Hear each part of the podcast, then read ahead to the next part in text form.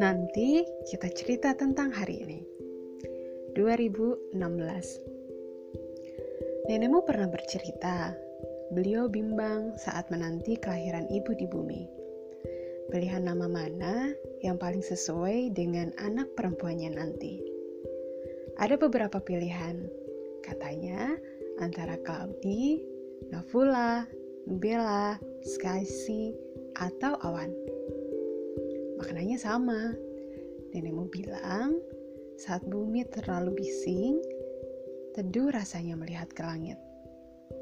Awan selalu punya cara untuk menjaga dan menghibur bumi serta isinya. Begitu harapan beliau. Awan, iya, itu nama pilihan nenekmu. Setelah 27 tahun berusaha, ternyata gak mudah jadi awan seperti harapan nenekmu. Tugasnya berat, menyalurkan hujan agar isi bumi nggak kekeringan, menghalangi matahari agar bumi nggak kepanasan. Sepertinya ibu nggak nyaman dengan peran besar. Ibu mau jadi bohlam, lampu yang menerangi ruang kecil dan menghangatkan seisi ruang. Itu sudah lebih dari cukup. Tapi nenekmu belum tahu tentang keputusan ini.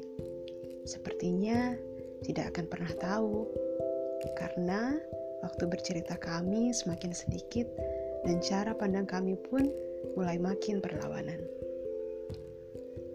Ibu takut berdebat terlalu panjang, takut sekali menyakiti hatinya. Sejak malam itu, ibu bertekad akan mengirimkan surat untuk masa depan tentang memori, gagal, tumbuh, patah, bangun, hilang, menunggu, bertahan, berubah, dan semua ketakutan manusia pada umumnya. Ibu takut lupa rasanya muda. Ibu tulis pesan ini untuk kita.